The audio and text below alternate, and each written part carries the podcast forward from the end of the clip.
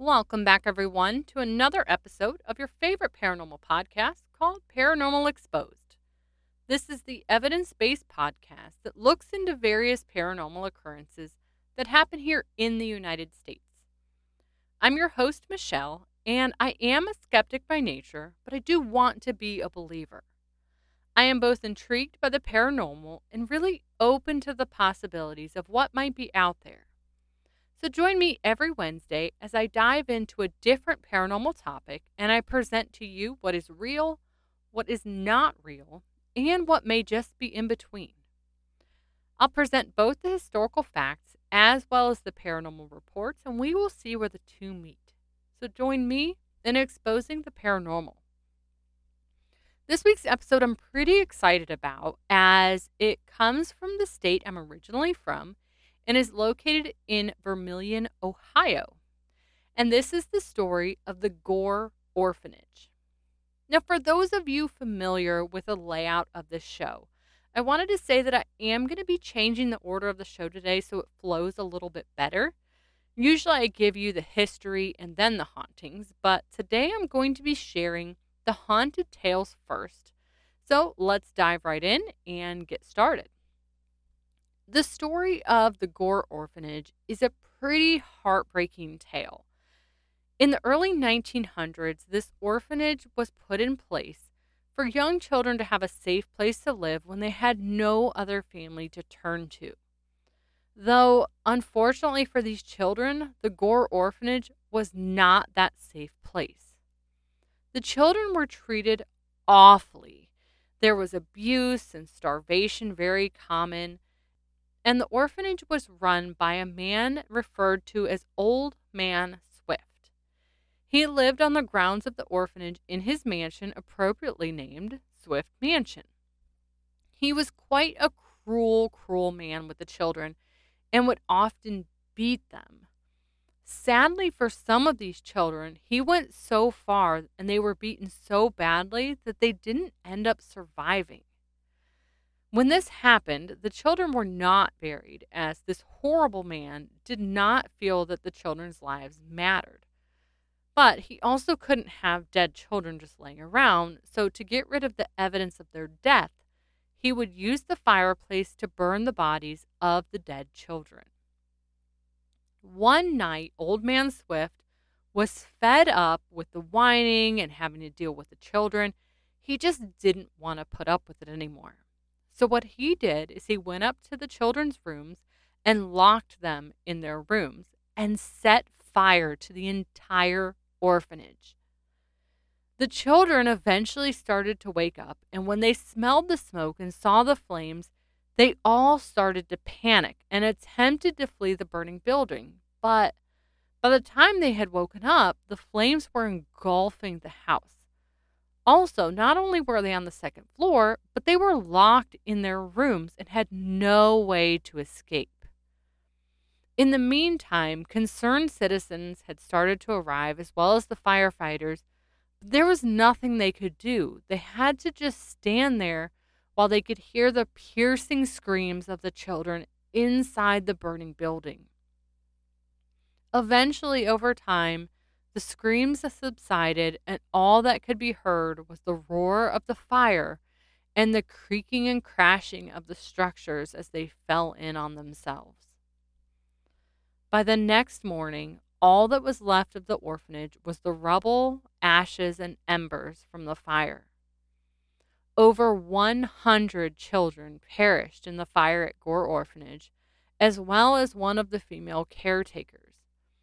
During the fire, Swift's mansion was also lost as well. Due to the nature of this horrific, horrific setting, many haunted reports are said to be going on at the Gore Orphanage site as well as the Swift Mansion. Apparitions of children running around the property can many times be seen, and usually when they're seen, they're running, screaming, and crying. Sometimes the children are even seen on fire and you can smell their burnt flesh. It is said that in the area, there are many instances where people also experience residual haunted events, which, unlike apparitions, a residual haunting is when an event is so emotional it leaves an imprint on the physical world, replaying itself over and over again like a repeating movie. This leads to people hearing, seeing, and even smelling the events from that infamous fire. Also, in addition to the associations with the fire, is people will spot balls of light, orbs, and even mists. After exploring the property, visitors will many times return to their cars only to find that the fingerprints of children are on their vehicle. Throughout the grounds, there is a dark, shadowy shape that is sometimes spotted, and it is believed that this shape is the spirit of the person who set the fire. And as you will learn as I get into the history, is this was not the first fire experienced by the owner of the orphanage. People have also claimed to hear the footsteps on what is left of the front porch of one of the buildings of the orphanage and even hear the sounds of children singing nursery rhymes. In the winter, you can sometimes see little bloody footprints in the snow and also hear and see children on the nearby bridge that you have to cross to get to the Gore orphanage. Many times these apparitions are seen at night, and when the children are seen, they're usually dressed in period clothing, but as soon as you cross the bridge to get near them, they disappear. If you do park on the side of the road, turn off your car and flick your headlights on and off three times, you will often hear the screams of the children as they passed away. A lot to take in for the haunted reports on this one, and there is so much activity in haunted reports here that it is actually touted as the most haunted location in Ohio, even if it's not the most famous. Luckily for you ghosty lovers, you can visit the site of the Gore Orphanage located on Gore Orphanage Road, so pretty easy to remember, right? It is located at 8365 Gore Orphanage Road in Vermilion, Ohio. The site is currently owned by the county government in Lorain, Ohio, and anyone can visit. You just have to exit the park before dark and, you know, be respectful of the people living in the area. If you want to visit, you should be wearing your hiking shoes and be ready for a pretty creepy experience. You have to travel down a narrow one way road and cross over a haunted bridge. After you drive through the park, you will have to exit your vehicle and hike onto the property. You might wonder, how will I know when I get out? Well, you cannot question this, as you will actually come to a gate blocking you from continuing by car. And this was done as the road has been collapsing and falling into the river below. So it's unsafe by car, but plenty safe enough for you coming in on foot. Once you hike in, you will be able to see what's left of Swift's mansion, the orphanage, and even some gravestones. But you can't hike much further than that because you will see that it leads to someone's private property and visitors are not welcome there. So now you know the story of the property's terrible past, its haunted reports, how you can visit. That's it, right? Well, no, we can't leave an episode without covering the facts of the story, right? So, what I'm going to do is I'm going to start by covering the story of the Swift Mansion as it does eventually become part of the story of the Gore Orphanage. This story starts in the year 1817 when a man named Joseph Swift bought 400 acres in Vermilion, Ohio. He had cleared a big portion of the wooded area and eventually was able to begin construction on his home. The Swift mansion was completed in the year 1842 and cost about $15,000, which is today about 500,000 US dollars. When completed, this gorgeous mansion was quite magnificent, especially in this area. It featured 15 foot ceilings throughout the home. There was 14 bedrooms, servants' quarters, etc., etc. And it was pretty recognizable as it had a huge outside veranda with large Greek pillars on the front of the house. Joseph Swift, his wife, and their two children are said to have occupied the home, though in 1831, Joseph Swift's daughter Tryphenia actually died at the age of five, and in 1841, his son Herman died at the age of 24. So neither one of the children would actually have lived in the Swift mansion as they died before it was completed in 1842. The family didn't have much luck, as not only did they lose both of their children, but due to financial planning issues, the family was actually forced to sell the house. And in 1865, the home was purchased by a man named Nicholas Wilbur. Nicholas, his wife, their son, their daughter in law, and their four grandchildren enjoyed the sprawling mansion. But they weren't really your typical girl next door family. They were very spiritualist people who regularly held seances in the home. Here, they were said to communicate with many spirits over the years they lived here, which maybe has led to some of what happened in the home later in this story. Things went really well for the family for many, many years until the year 1893 when the black diphtheria plague struck the area. It ended up taking the lives of all four of the Wilbur grandchildren, and after their deaths, they were buried on site of the home along the river. So, could it also be these children that are haunting the grounds of the Gore orphanage? The parents and grandparents were, of course, horribly grief stricken and it seemed to break Mrs. Wilbur especially. She continued to live in the home as if her grandchildren were still alive. She would tuck them into bed at night, kiss the air, telling them she loved them. She even made them full meals, would plate the food, and set it on the table, telling them to make sure they cleared their plates. But while this sounds weird to us, I mean, she was a spiritualist, so maybe she actually could see and talk to her children even in their death and maybe she could even feel them. Well, this all sounds pretty creepy, right? But now it's time for me to poke holes in this story. As that's what I do, sorry. I kind of just let all the fun out of the air, right? the legend of all four kids dying of diphtheria is 100% true. But they were not living in the Swift mansion at the time this happened.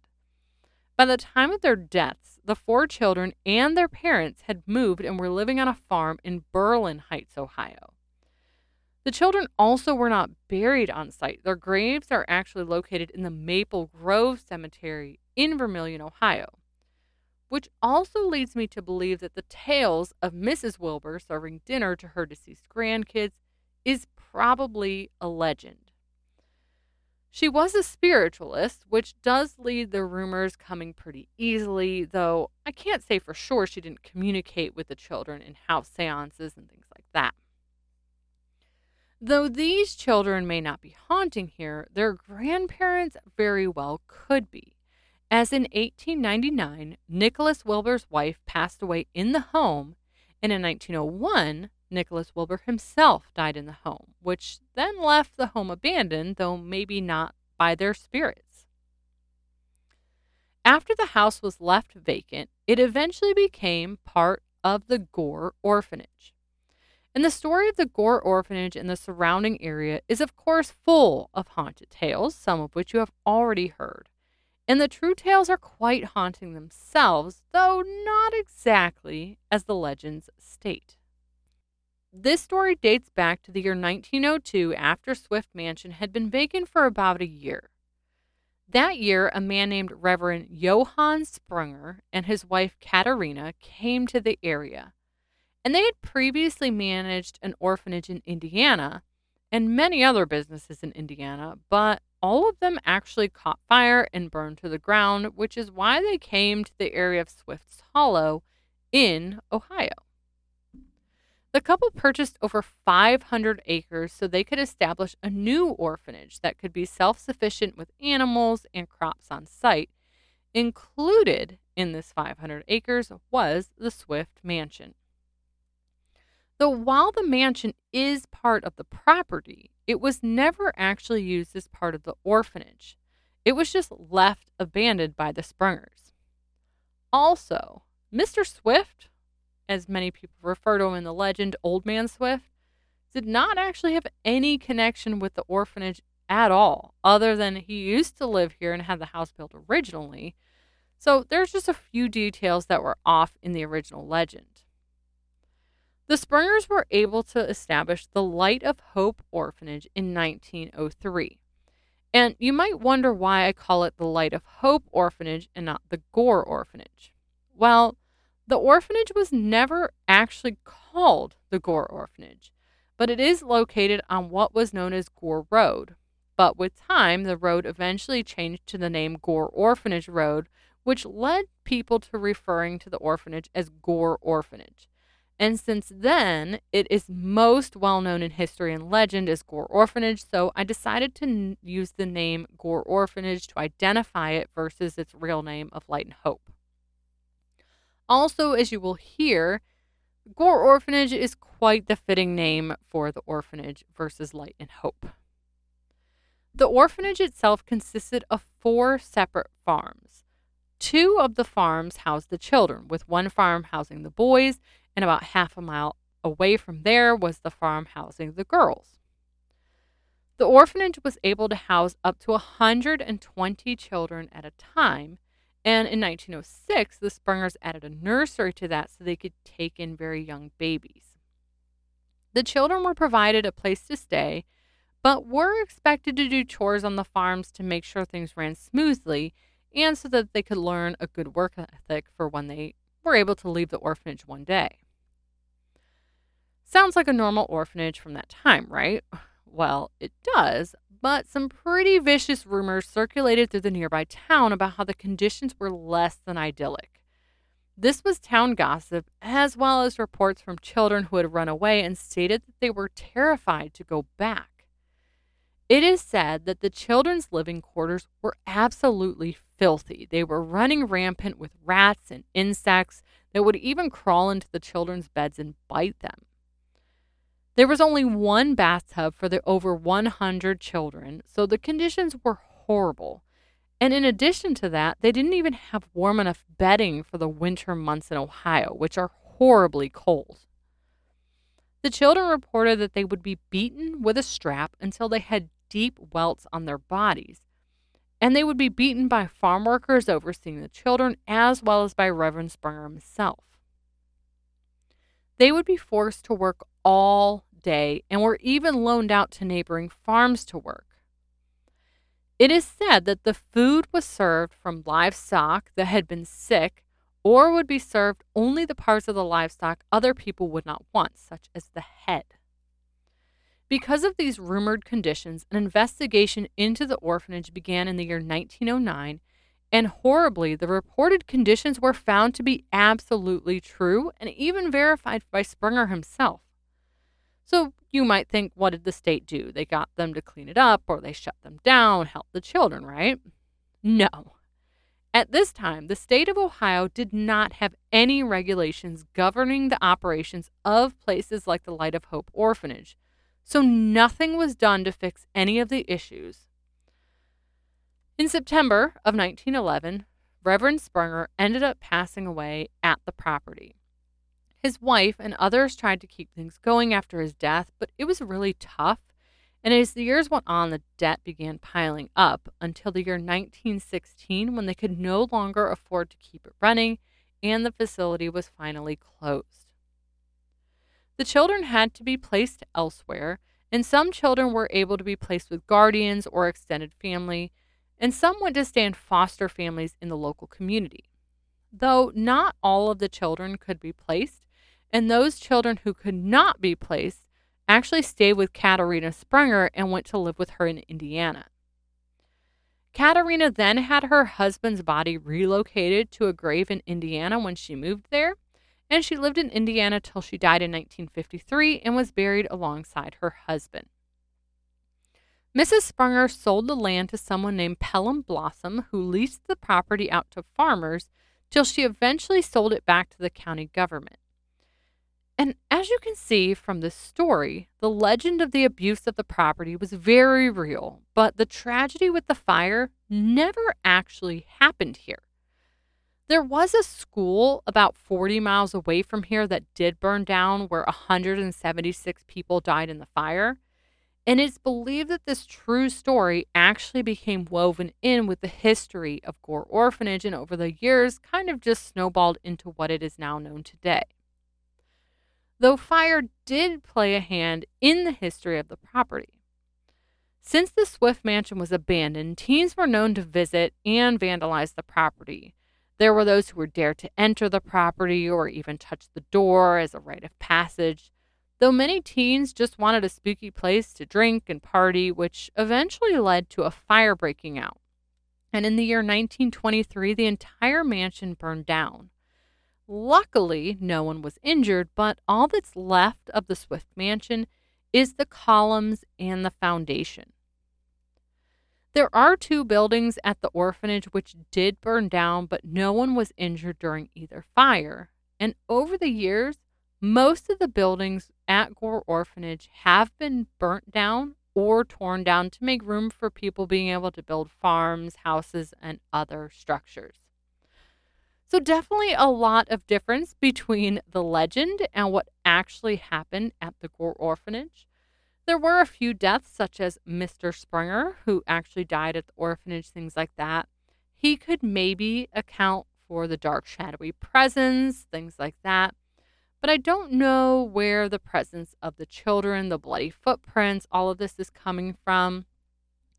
One thing I did read is people who reported hearing screaming, crying, moaning, things like that.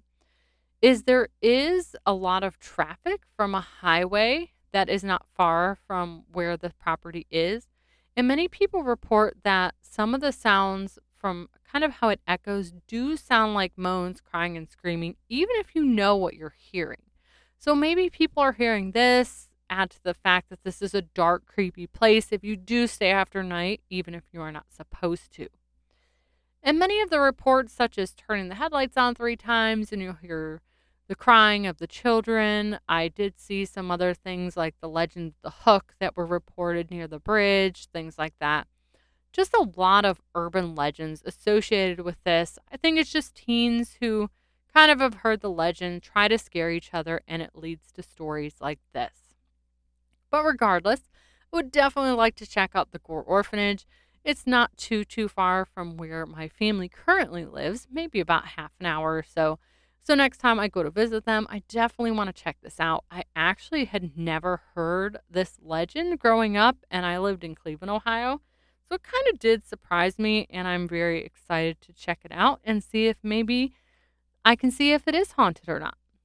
But regardless, I would love to hear your thoughts on whether you think the Gore Orphanage and Swift Mansion are haunted or not. Maybe you've had a personal experience, proof, other facts you'd like to share. I'd also love to hear your feedback on this episode and any suggestions you may have for a future episode. Make sure you tune in every Wednesday, wherever you tune in, and don't forget to leave a review and follow this podcast so you know as soon as a new episode is ready. You can also follow the podcast social media for more information on each episode, including pictures, links, and much, much more. You can follow on Facebook at Paranormal Exposed, on Instagram at The Paranormal Truth, or you can shoot an email to paranormalexposedpodcast at gmail.com. Again, thank you all so much for tuning in, and I will catch you all next Wednesday.